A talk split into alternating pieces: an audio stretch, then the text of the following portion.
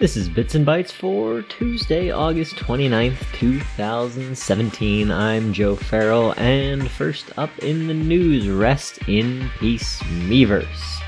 That social media thing that Nintendo created that I sort of always forgot existed. Despite the fact that uh, a lot of us actually use it fairly often without really thinking about it. Uh, but Nintendo has announced that Miiverse will be on its way out later this November and I'm sure there's someone out there that's disappointed to see it go. But with this change, uh, the significant portion of it is that we'll be losing features in Mario Kart 8, Splatoon, Super Mario 3D World, Super Mario Maker, Smash 4, and Xenoblade Chronicles X. All of those used Miiverse implementations in some sort of way, most commonly to export uh, screenshots and gameplay videos.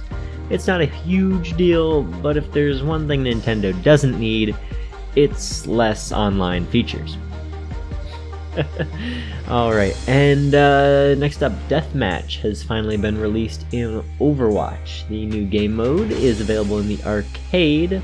Uh, it's It initially went live on the game's PTR, but it's now available on live alongside some character changes for Junkrat, Orisa, Roadhog and Widowmaker. Junkrat is finally seeing some gigantic changes that uh, I'm not going to say are going to make him immensely viable, but are going to make him slightly less terrible, I suppose is one way of putting it.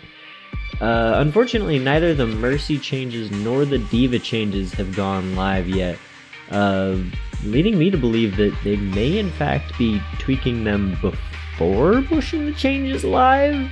Question mark? Now wouldn't that be something? And those are your bits and bytes for today. As always, you could find me on Twitter at PithPith, that's P-I-T-H-P-I-F-T-H, and streaming many evenings on twitch.tv slash Gladstone.